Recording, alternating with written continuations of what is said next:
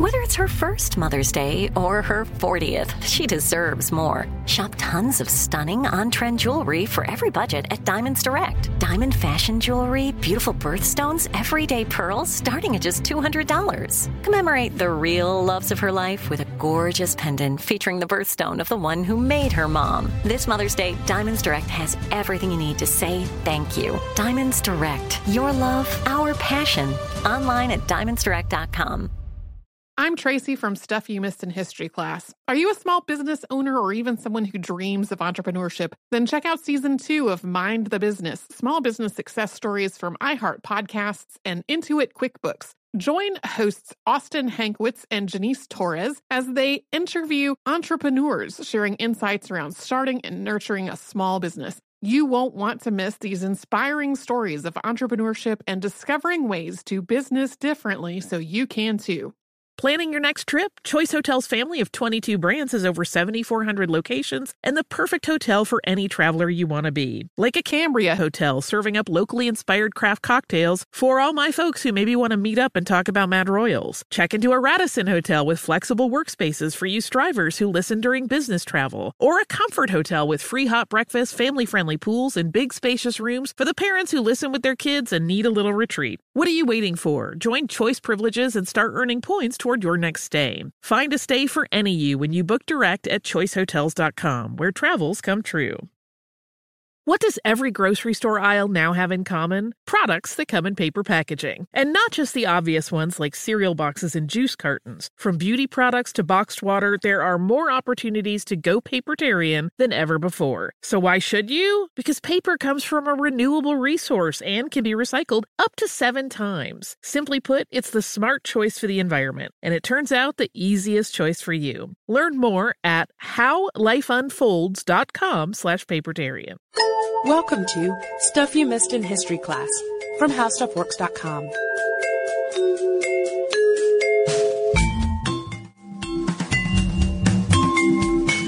Hello and welcome to the podcast. I'm Sarah Dowdy. And I'm Deblina Chakraborty. And when we talked about the Prince of Humbug, P.T. Barnum, recently, we really focused on what a diverse career he had. He wasn't all about the circus, that, of course, didn't even come along until he was in his 60s and was long after he had already established his name. And he also ran menageries. He managed a museum filled with waxworks and taxidermy animals. And he had hoaxes like the Fiji mermaid. Early in his career, he staged minstrel shows and other, quote, low forms of entertainment. And later, he, of course, mounted freak shows like 10 and 1 and even took a swing at some kind of highbrow entertainment, acting as an impresario for a famous European opera singer. He did a lot of stuff. He did. So today, we're going to visit a few stages of Barnum's career, taking a closer look at the acts that made him famous and seeing how some of his performers could become incredibly famous and successful themselves.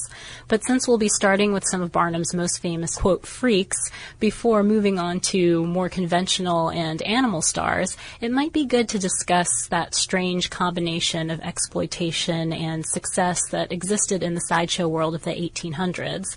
I mean, the fact that some freak show stars did achieve success might be surprising to modern audiences because today it can actually be really disturbing to read the details of many of Barnum's prized acts, especially the ones involving people with physical disabilities. It really can be. I mean, everything seems wrong about exhibiting a six year old Burmese girl and allowing audience members to touch her just because she had hair covering her body, as Barnum did in fact do with Krao Farini, who was billed as the missing link. And some stories from Barnum's contemporaries are really just plain tragic. Theodore Lent, for instance, who toured Europe with another hair covered woman, this time Mexican born Julia Pastrana, eventually married her, but when she died after having their stillborn baby, Lent had both of them mummified and continued to exhibit them. But for some of these stars, a disability or an unusual skill actually really did bring fame and fortune, with many of the biggest names finding a way to separate their stage identity as so-called freaks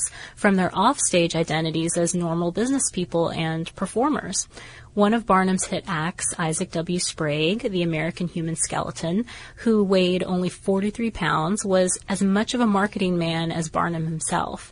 He wrote an autobiography and he sold trading cards, and all the profits went to him. Yeah, and the, the trading card business was a big deal for a lot of these performers because whereas the showmen would get a cut of their performances, they could pocket all that money from the trading cards. And according to Laura Grand in History Magazine, Barnum, quote, built a strong strong rapport with the majority of his freaks in the U.S. And to me, that made sense. It, it seems like it would be a bad idea to do otherwise because with so much competition from other showmen, it would be bad business to alienate your performers. And we're going to see some of that, what kind of alienation can happen there with our first entry on this list. But the first act that we're going to discuss kicked off the heyday of small American freak shows and really set a standard too for sideshow performers making serious money and living lives that were also completely apart from their work on stage. So Ladies and gentlemen, Chang and Eng Bunker. These first entries on our list were associated with Barnum, but probably less so than some of the later acts that we're going to discuss. But still, they could be the names that you're most likely to recognize today because Chang and Eng Bunker, Sarah mentioned, they were the original Siamese twins, which meant basically that was the first time that the word Siamese twin or the term Siamese twin was used to describe this particular conjoined twin condition. Exactly. They were born May 11th, 1811 on a houseboat in Siam, which is now Thailand, and they were connected from birth by a band of tissue between their chests and stomachs. Their umbilical cord fed into this band, and when they were born, they were twisted so that they faced different directions.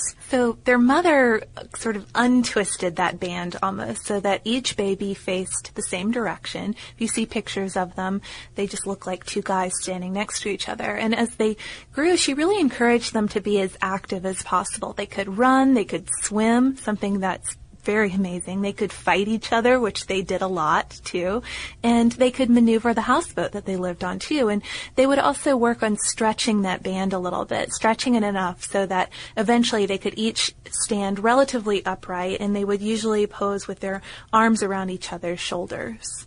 They were healthy too, and they survived smallpox, uh, the same outbreak that killed three of their other siblings. And when their father died when they were eight, they helped support their family by raising ducks, while their unique medical condition earned them an audience before the king of Siam.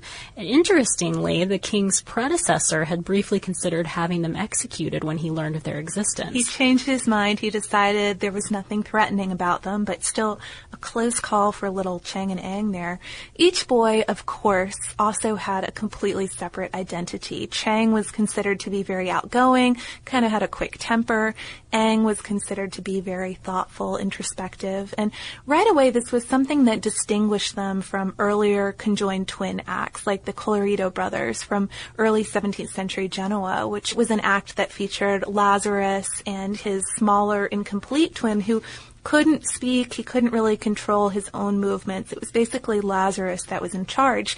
The draw with Chang and Eng was that they were each so independent in a way, so distinct, and their distinct personalities combined with their cooperative coordination eventually caught the eye of Scottish merchant Robert Hunter, who partnered up with a Captain Abel Coffin to exhibit the boys. In 1829, they bought the nearly grown teens from their mother, and according to Holly Martin in the Journal of of American culture, they were billed as, quote, the monster, and then, quote, the Siamese double boys. And they were pretty much a hit from the start. At first, they also felt comfortable with their working arrangement because they'd get what they saw as a fair cut of what was made, the profits, and they'd invest in their own act by adding tricks like flips and somersaults. Making the show a little more exciting for folks. But in 1831, Coffin took sole management, and the brothers, who were displeased by their take, he reduced what they were making significantly. They decided to ditch their management. They left Coffin and managed themselves. And this started a very profitable stage in their career. They met Barnum. They briefly worked at his museum. The three men apparently didn't get along that well, so they left Barnum and just continued to rake it in, touring the U.S., Cuba, Canada, Europe, and even eventually earned enough to retire from show business to North Carolina and buy a farm. And they also at that point became naturalized citizens and took the last name Bunker. Chang soon began courting Adelaide Yates, the daughter of a neighboring Quaker family, while Eng courted her sister Sarah. Neighbors were not in favor of this. They protested it because it was doubly scandalous to them. Conjoined twins who were also ethnically Chinese and from Siam, it just wasn't something that the neighborhood approved of. Not at all. They even smashed out windows in the Yates family home, but the two couples were married anyway in 1843.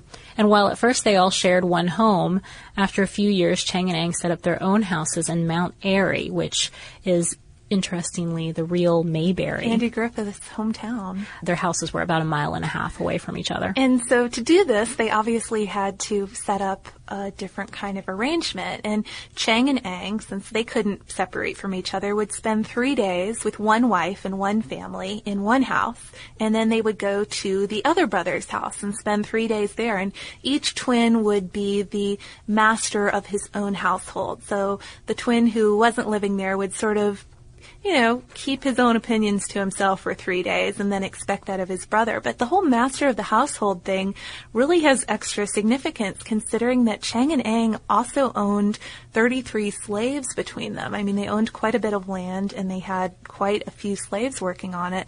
Something that I think often surprises people about them, but in a way fit into this normalcy they were trying to achieve as large landowners, which at the time in North Carolina might have meant slaveholders too. So they were trying to fit in with that.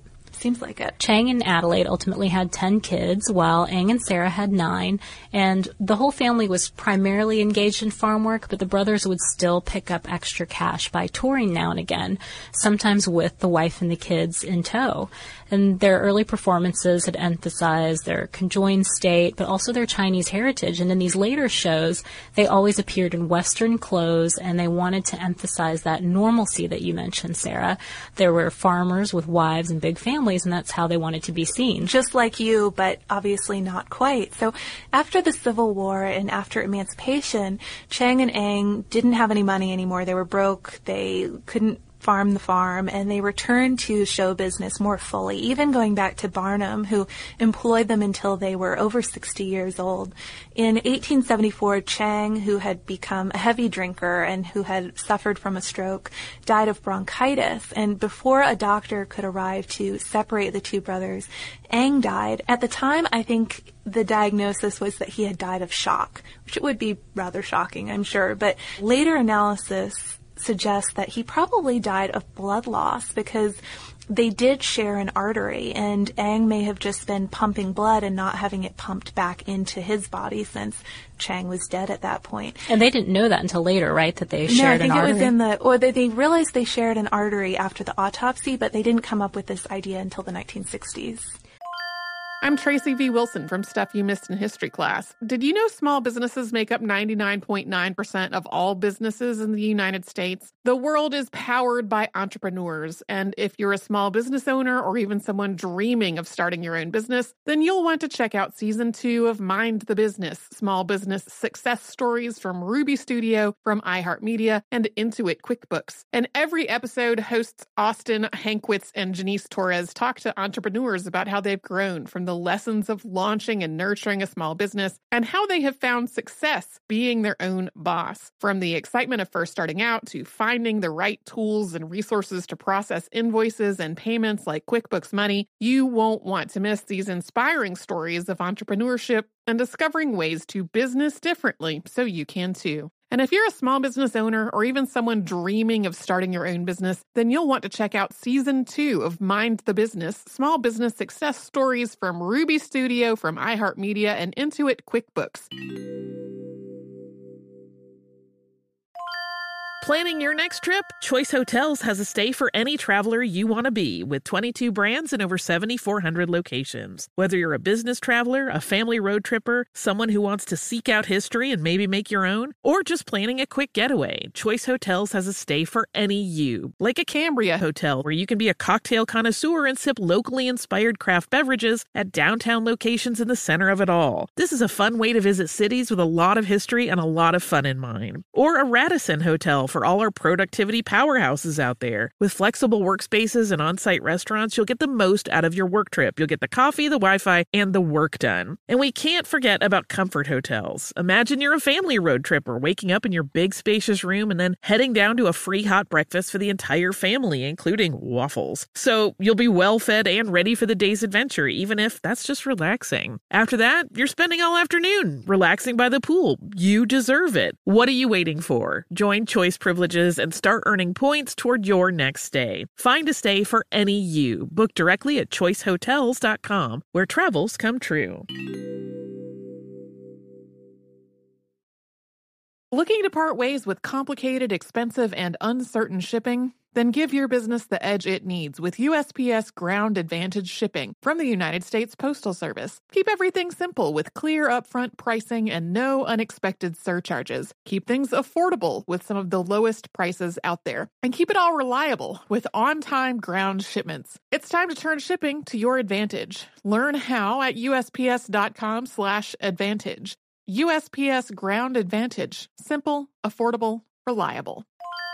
When you think about the future, what kind of technology do you envision? Whatever the future holds, artificial intelligence will undoubtedly be at the heart of it all. Join Graham Klass as he hosts season two of Technically Speaking, an Intel podcast from Ruby Studio in partnership with Intel. Explore the future of technology that's rapidly evolving our world today with the help of AI. There is still so much work and research needed to fully understand the power and potential of AI, and Intel is at the forefront of implementing AI in revolutionary technology that's changing the world we live in for the better. In each episode, Graham interviews the minds transforming medicine and healthcare, retail, entertainment, personal computing, and more while pioneering new uses for AI in these spaces. Tune in every other Tuesday and explore the latest technology that's changing our world today and creating a more accessible tomorrow. Listen to Technically Speaking, an Intel podcast on the iHeartRadio app, Apple Podcasts, or wherever you get your podcasts. It's interesting, too, that the brothers had long sought out separation and had nearly attempted surgery in Philadelphia after they got engaged. They were each willing to die if it meant a chance to live independently. But their wives stepped in. The wives begged them not to risk the surgery. They didn't want them to die. So, like we said, Chang and Eng aren't super associated with Barnum, but the next entry on our list certainly is. In 1842, P.T. Barnum met the boy who would become his most famous star, Charles Stratton, who was the four-year-old son of a Bridgeport carpenter. And when Stratton was born, he was a pretty large baby. He was about nine pounds, but before he was even one year old, he basically stopped growing. And by the time he met Barnum, he was four years old, 15 pounds, and 25 inches tall. After his teens, he did grow a little bit more. He reached 40 inches ultimately and 70 pounds, but he had a fairly small stature for much of his life. Though Stratton was Barnum's distant cousin, he drafted him for a show, calling him General Tom Thumb and teaching him how to sing and dance and do imitations of people like Hercules, and having him pretend to be 11 years old rather than five so that his small stature would be even more impressive. Barnum started Stratton out on $3 a week, but as the little boy proved to be kind of a natural performer with, as Barnum said, quote, a keen sense of the ludicrous, he raised Charles's rate to $50 a week. So in 1844, Barnum and Stratton left for Europe where they would do these sellout shows in London's Egyptian Hall. And Barnum, as we discussed in the earlier episode, was always hankering for more prestige, not just more money. He wasn't just about money. He was interested in prestige and a wider audience. And that was something he really did get through Tom Thumb when Baroness Rothschild heard about the act and invited the two over for dinner. And the dinner alone was an achievement for Barnum, but he used it as an opportunity for stirring up some humbug like, like he always did. He dropped hints that the general, General Tom Thumb, might like to meet Queen Victoria. And soon enough, an invitation to meet the Queen did arrive. According to Peter Carlson in American History, before Stratton could enter with Barnum, they got some very specific instructions. So this was upon their visit to the Queen They were told not to speak directly to the Queen and not to turn their backs. They were escorted into the Queen's picture gallery and presented before a 25 year old Victoria, her husband Prince Albert, and the court and Barnum later described the entry as such. He said, quote, the general walked in looking like a wax doll gifted with the power of locomotion. The general advanced with a firm step, and as he came within hailing distance, made a very graceful bow and exclaimed, Good evening, ladies and gentlemen. So before a performance where he exhibited his impressions, apparently the British really loved his Napoleon impression, Victoria spent some personal time with the little boy. They walked hand in hand around the gallery. She told him about the pictures, asked him about things he liked, and he even asked her, this is very cute. He asked her if he could meet her three-year-old son, the Prince of Wales. She tells him, no, he's asleep right now. They do ultimately meet, though. When it came time for them to leave, Tom kind of dramatically fended off one of Victoria's poodles with his cane. It was sort of like the sword fight pantomime, and I think there's an engraving of it, right? Yeah, I might have to put that one up on Pinterest at some point. Victoria's impressions of the night, though, are particularly interesting since she was clearly bothered a bit by what she found to be troubling about this act. And what and we might consider to be troubling today. Too. Exactly. A very young boy away from his parents and performing around the world for money. And uh, she saw this as we, as you said, as we would see it. She wrote, quote, after dinner we saw the greatest curiosity I, or indeed anybody ever saw, a little dwarf he made the funniest little bow, putting out his hand and saying, Much obliged, ma'am. One cannot help feeling sorry for the poor little thing and wishing he could be properly cared for, for the people who show him off tease him a good deal, I should think. He was made to imitate Napoleon and do all sorts of tricks. So that's sort of the perception that folks had, I guess, of Stratton when he was so young, five years old, six years old, working under Barnum. But as he got older, the relationship between him and Barnum did clearly become more one of business partners, with Stratton making a good living and creating a life for himself off the stage. Laura Grand wrote that Stratton, quote, made his stage persona a caricature, completely separate from his identity as Charles Stratton. He was able to shed his guise of Tom Thumb at the end of each day. Not that his personal life and stage career didn't intersect at times. Probably the most famous event in Stratton's life was his 1863 marriage to Lavinia Warren, a little person from Middleborough, Massachusetts, with Mayflower ancestors. And Lavinia called the, quote, Queen of Beauty in the New York Times write-up of their marriage, and Stratton were married at Grace Episcopal Church in New York City with people like the Astors and the Vanderbilts in attendance. And during their honeymoon, they even got to visit the White House. It was considered to be one of the biggest celebrity marriages of the century. So our next act moves away from the kind of sideshow entertainments that Barnum was best known for. While he was visiting London to such great acclaim with Little Tom Thumb, he happened to hear about a singer who was selling out shows in England and Ireland, Jenny Lind, who is better known as the Swedish Nightingale. And Barnum, who didn't even bother to attend one of her shows or request some sort of sample performance, pitched Lind on this 150 date U.S. tour with a guarantee of $1,000 per show. It was apparently a pretty unheard of sum at the time. So Lind did negotiate for a little bit more though. She was very charitably minded and she negotiated with Barnum to make some further donations on top of that to charities of her choosing. She did eventually though agree and left Liverpool in August of 1850 for her big American tour. Just a little background on Lind. She was born in Stockholm in 1820 and was already a European star. Charlotte Bronte, in fact, was a huge fan, according to Cassandra Fell in Bronte Studies. And she had debuted in Sweden in 1838 and had studied opera in Paris, where she perfected her coloratura and became known for her range, stretching from the B below middle C to high G.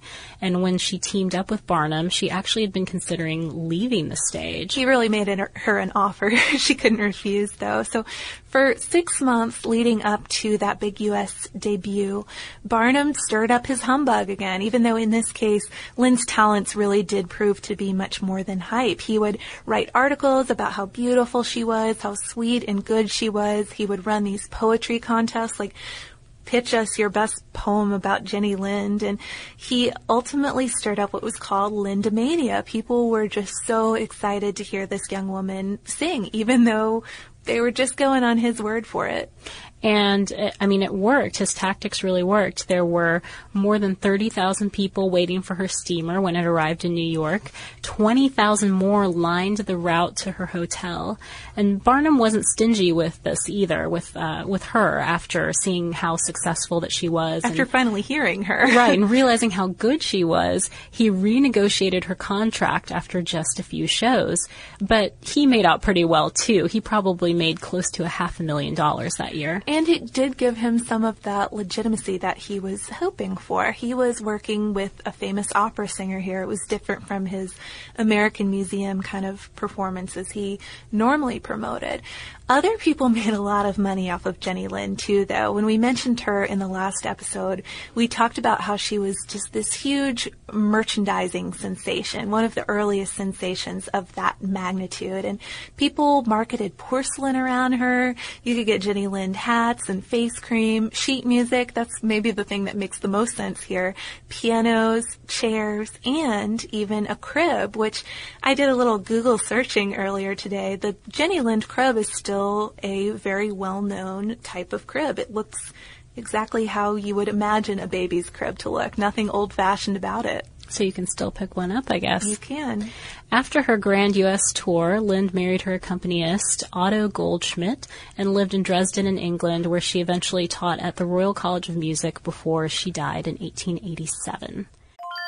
I'm Tracy V. Wilson from Stuff You Missed in History class. Did you know small businesses make up 99.9% of all businesses in the United States? The world is powered by entrepreneurs, and if you're a small business owner or even someone dreaming of starting your own business, then you'll want to check out season two of Mind the Business Small Business Success Stories from Ruby Studio, from iHeartMedia, and Intuit QuickBooks. And every episode, hosts Austin Hankwitz and Janice Torres talk to entrepreneurs about how they've grown from the lessons of launching and nurturing a small business and how they have found success being their own boss. From the excitement of first starting out to finding the right tools and resources to process invoices and payments like QuickBooks Money, you won't want to miss these inspiring stories of entrepreneurship and discovering ways to business differently so you can too. And if you're a small business owner or even someone dreaming of starting your own business, then you'll want to check out season two of Mind the Business Small Business Success Stories from Ruby Studio, from iHeartMedia, and Intuit QuickBooks. Planning your next trip? Choice Hotels has a stay for any traveler you want to be with 22 brands and over 7,400 locations. Whether you're a business traveler, a family road tripper, someone who wants to seek out history and maybe make your own, or just planning a quick getaway, Choice Hotels has a stay for any you. Like a Cambria Hotel, where you can be a cocktail connoisseur and sip locally inspired craft beverages at downtown locations in the center of it all. This is a fun way to visit cities with a lot of history and a lot of fun in mind. Or a Radisson Hotel for all our productivity powerhouses out there. With flexible workspaces and on site restaurants, you'll get the most out of your work trip. You'll get the coffee, the Wi Fi, and the work done. And we can't forget about comfort hotels. Imagine you're a family road tripper waking up in your big spacious room and then heading down to a free hot breakfast for the entire family, including waffles. So you'll be well fed and ready for the day's adventure, even if that's just relaxing. After that, you're spending all afternoon relaxing by the pool. You deserve it. What are you waiting for? Join Choice privileges and start earning points toward your next stay. Find a stay for any you. Book directly at choicehotels.com, where travels come true. Looking to part ways with complicated, expensive, and uncertain shipping? Then give your business the edge it needs with USPS Ground Advantage shipping from the United States Postal Service. Keep everything simple with clear upfront pricing and no unexpected surcharges. Keep things affordable with some of the lowest prices out there. And keep it all reliable with on-time ground shipments. It's time to turn shipping to your advantage. Learn how at usps.com/advantage. USPS Ground Advantage. Simple, affordable, reliable. When you think about the future, what kind of technology do you envision? Whatever the future holds, artificial intelligence will undoubtedly be at the heart of it all. Join Graham Klass as he hosts season two of Technically Speaking, an Intel podcast from Ruby Studio in partnership with Intel. Explore the future of technology that's rapidly evolving our world today with the help of AI. There is still so much work and research needed to fully understand the power and potential of AI, and Intel is at the forefront of implementing AI in revolutionary technology that's changing the world we live in for the better. In each episode, Graham interviews the minds transforming medicine and healthcare, retail, entertainment, personal computing, and more while pioneering new uses for AI in these spaces. Tune in every other Tuesday and explore the latest technology that's changing our world today and creating a more accessible tomorrow. Listen to Technically Speaking, an Intel podcast on the iHeartRadio app, Apple Podcasts, or wherever you get your podcasts.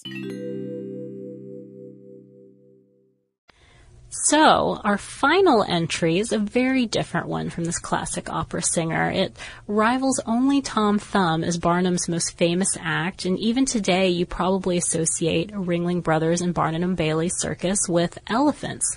But Jumbo was the original and the most famous elephant of them all. So Jumbo had been captured in East Africa when he was four years old and was purchased by a Bavarian animal collector. He started out his public life, though, in Paris at the Jardin des Plantes. And ironically, considering his eventual size, I mean, you can get a good idea of it by his name, um, his Paris owners were really disappointed with how tiny he was. And according to Bill Kelly in American History, they didn't realize that African elephants grow more slowly than Indian elephants do. And so they thought they just had a dud of an elephant. He was not as big as they were hoping. So after they traded him for a rhino, the African elephant wound up in London, where he was named Jumbo, which they believed meant elephant, and he started to grow. Eventually got up to 11 and a half feet tall. And Jumbo spent most of his life there. He entertained kids who visited the zoo and even gave rides.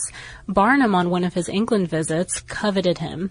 He said, quote, I have often looked wistfully on Jumbo, but with no hope of ever getting possession of him, as I know him to be a great favorite of Queen Victoria, whose children and grandchildren are among the tens of thousands of British juveniles whom Jumbo has carried on his back. I did not suppose he would ever be sold. Finally, though, knowing that Jumbo's temper had worsened lately, his British owners unloaded him on Barnum, didn't tell him about the temper problems. Like we have an angry elephant on on our hands, right? Uh, but he sold him for ten thousand dollars to Barnum. So the British public, though, was very upset about this. They were mad. I mean, think of the children who loved Jumbo so much. And Jumbo's keeper, Matthew Scott, remembered people actually picketing the zoo and thousands of kids lining up to see Jumbo just crying their hearts out. And it was too bad for them because Barnum was going to be taking his $10,000 elephant back to the States. And in 1882, he had Jumbo and his elephant friend from the zoo named Alice put on board a ship. Um, poor Jumbo here, he did not enjoy his transatlantic trip at all. He was apparently very seasick and apparently had daily beer rations. Can't imagine that's in a normal elephant's rations Oh, today. yeah, well, probably not, but it's sad that he just didn't get unlimited beer if he needed it. Poor thing. Once stateside, Jumbo helped make Barnum's new circus a hit, also helping transform the three ring circus to something more akin to what it is today, which is, of course, kind of a spectacle. He even grew some more, and his temper issues disappeared. So Barnum didn't have to worry about that after all. Well, and Barnum also pulled another Jenny Lind and marketed his new elephant like crazy. You could buy Jumbo everything. I don't know about Jumbo face cream or Jumbo cribs.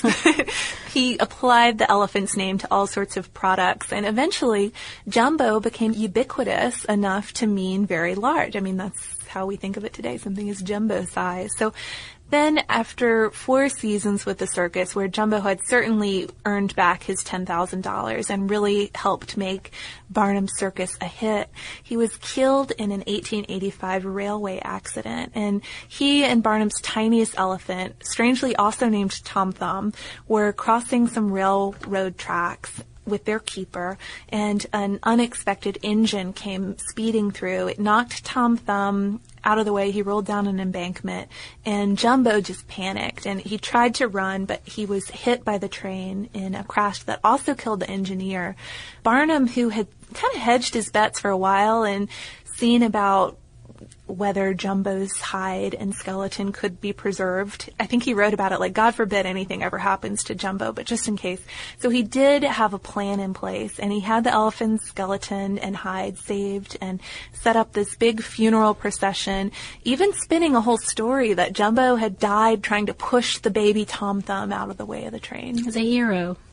So while the hide was eventually destroyed in a fire, Jumbo's skeleton can sometimes be seen in the American Museum of Natural History. So you can still check that out now and again. Pay maybe. your respects to Jumbo. So it's been fun talking about these different acts, and it's been interesting too coming across all the names that you can find just a little tidbit of information on. These are obviously all pretty well documented, pretty well researched figures because they were so famous. But there are so many names you just get the most tantalizing little peek at what their life must have been like. Yeah, but still very interesting to find out about. And we actually have some articles to this effect on our website, don't we? I know that we have one on female sideshow. We freaks. do. Kristen wrote an article on famous female sideshow freaks, which features Joyce Heth, who was in our last episode on P.T. Barnum, and Tom Thumb's wife, too. So a few few folks in there. Yeah, and there are photos in there too. So if you're really curious about how these people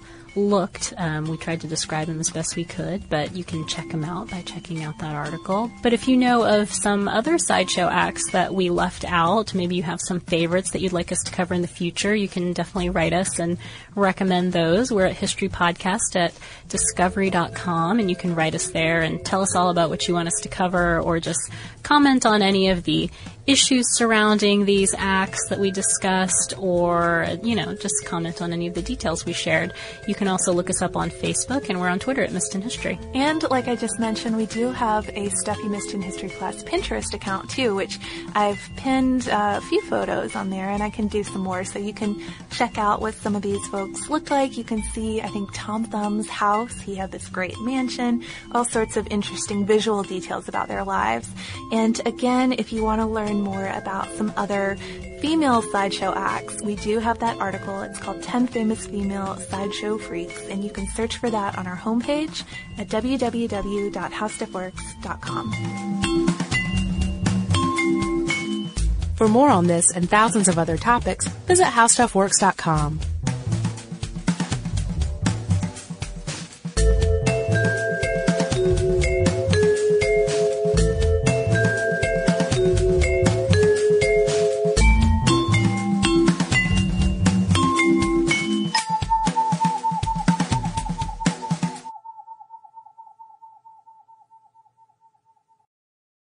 Xfinity has free premium networks for everyone this month, no matter what kind of entertainment you love. Addicted to true crime? Catch killer cases and more spine-tingling shows on A&E Crime Central. Crave adventure? Explore Asian action movies on Hi-YAH. Searching for something extreme? Check out skating, snowboarding, and more on Fuel TV Plus, the global home of action sports. And find crowd-pleasing bops on iHeartRadio's Hit Nation playlist. There's new free shows and movies to love every week. Say free this week in your Xfinity voice remote. This is Raquel Willis from Queer Chronicles. Right now, there are close to 500 anti LGBTQ plus bills in state legislatures across the country. Lambda Legal is leading the charge against these hateful bills that target mostly trans and non binary people. You can fight discrimination and help write the next chapter of Lambda Legal history. To learn more about their open cases and to donate, visit lambdalegal.org. That's lambdalegal.org. I'm so excited to tell you JC Penney and country music singer-songwriter Walker Hayes are partnering together on a new limited time men's collection for the everyday guy. What I love about Walker Hayes is his laid back nature. He's a family man and being a country megastar while also having seven kids. You know he likes to keep his style cool and casual. This new collection is perfect for the guy living the t shirt life or someone wanting some fresh options that feel just as good. It's easy to wear, affordable styles that celebrate the ultimate family man, along with the quality, durability, and sensibility dads appreciate. Available online Saturday, May 4th at jcp.com and in store Thursday, May 16th, just in time for Father's Day. Limited time only. JCPenney, make it count. Hey everyone, this is Jodie Sweetin from the podcast How Rude, Tanneritos. I've been needing a quick getaway with my family, and the 2024 Hyundai Santa Fe is the perfect vehicle to take us there. It has standard third row seating, so I'm able to pack my entire family, plus pets, in the car while also having enough room for our camping essentials. Available HTRAC all wheel drive will get us through any dirt trails, and available dual wireless charging pads will ensure we never have to worry about getting stuck with a dead phone in the middle of nowhere. Visit HyundaiUSA.com or call 562-314-4603 for more details. Hyundai, there's joy in every journey.